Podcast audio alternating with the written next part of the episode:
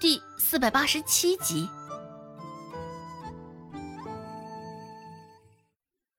光线昏暗，周成走的也慢极了。现在他眼前能够看到的不是黑色，而是灰墨色。失去了色彩的同时，也失去了光明。周成觉得背后似是越来越凉了。对于背后的危险，周成现在还浑然不知。跟着周成来到一条小道，平日里走的人少，入了夜更是没人。树木茂密，将朦胧的月光也遮去了不少。夜色中，周有富与刘氏两人对视了一眼，两个人心中俱是明白，眼下就是一个动手的好时机。两人从一旁寻了两根较粗的木棍，攥在手里，慢慢挪步靠近周成。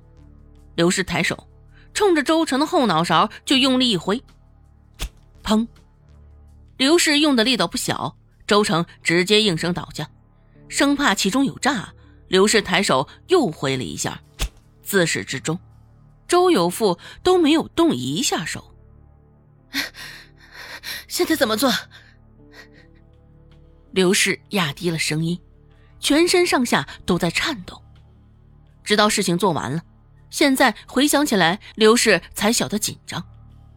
想到家里还有周文斌，刘氏又急忙说道：“哎，你不能将他带回去啊！有有病还在家里呢。”这会儿，刘氏显得有几分慌张无措。用来锤周芷的木棍，刘氏也像个烫手山芋一般扔掉了。仿若扔掉了那木棍，此事就能与他无关了一样。一时之间，周有富也没有说话，但也不敢在这里待太久的时间，以防周成中途醒过来。我们得赶紧将他给卖了。如若明天还凑不齐这二十两银子，恐怕我们俩也不会有什么好下场。刘氏在一旁点了点头，甚是赞同他的话。你赶紧将他给绑住。将他的眼睛也蒙住了。嗯，好。还好，虽说匆匆忙忙的出了门，但顺手带上了些工具。摸着黑，刘氏直接将他五花大绑了。这个时候去镇上还是有点不保险。两个人便在路边的林子里休息了会儿。虽说饥肠辘辘的，只是现在也不敢将周成就放在这儿回去吃晚饭。只能饿着肚子在这里守着周成，打算再过一会儿，真正夜深人静的时候，瞅准了机会就将周成送到镇上去换钱。周成在晚饭间没有回去，孟婆子没有觉得有什么奇怪，呼着其他人吃完晚饭后，孟婆子就转身自顾自的回了房间。周芷睡前看了一眼身旁的位置。原本是属于周成的位置，只是现在空落落的。不知怎么的，周芷心里突然有种不好的预感。不过想到周成平日里的那些作为，周芷也没有为他特地起来寻找。睡到半夜里，朦朦胧胧的，周芷似是听到了什么声响，不过困极了，周芷也懒得睁开眼睛。只以为是周成回来了，翻了个身，继续睡去。只是等到第二天早上，周芷醒来，却发现他身旁的位置还是空落落的。抬手摸了摸，那被窝里也是一阵的寒意，丝毫没有躺过的样子。看样子，周成应该是一晚上没有回来。至于他夜里听到的声音，也并不是周成闹出来的。察觉到这一点，周芷心里头那阵不好的预感，现在更深了。啊，啊，怎么了？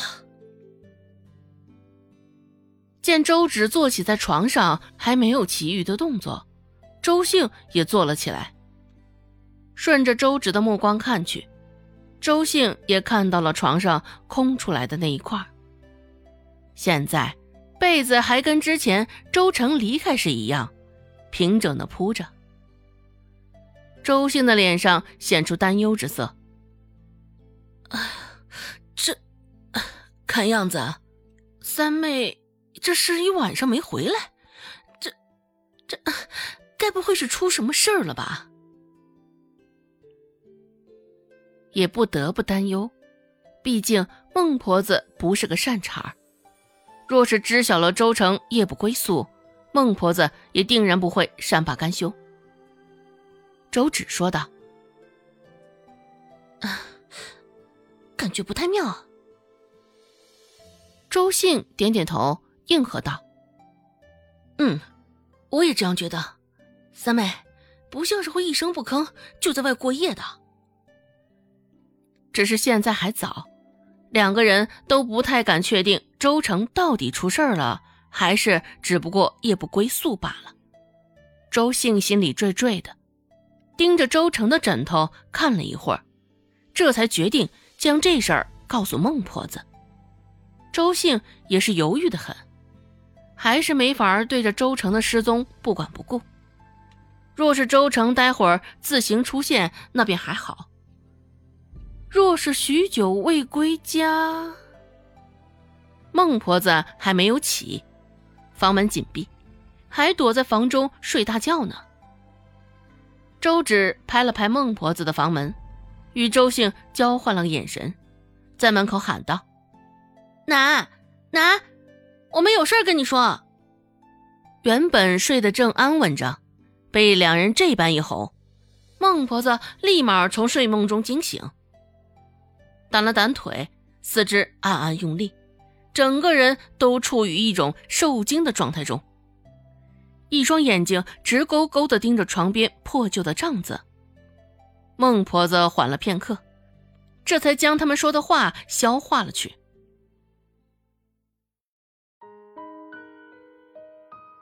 本集播讲完毕，感谢您的收听。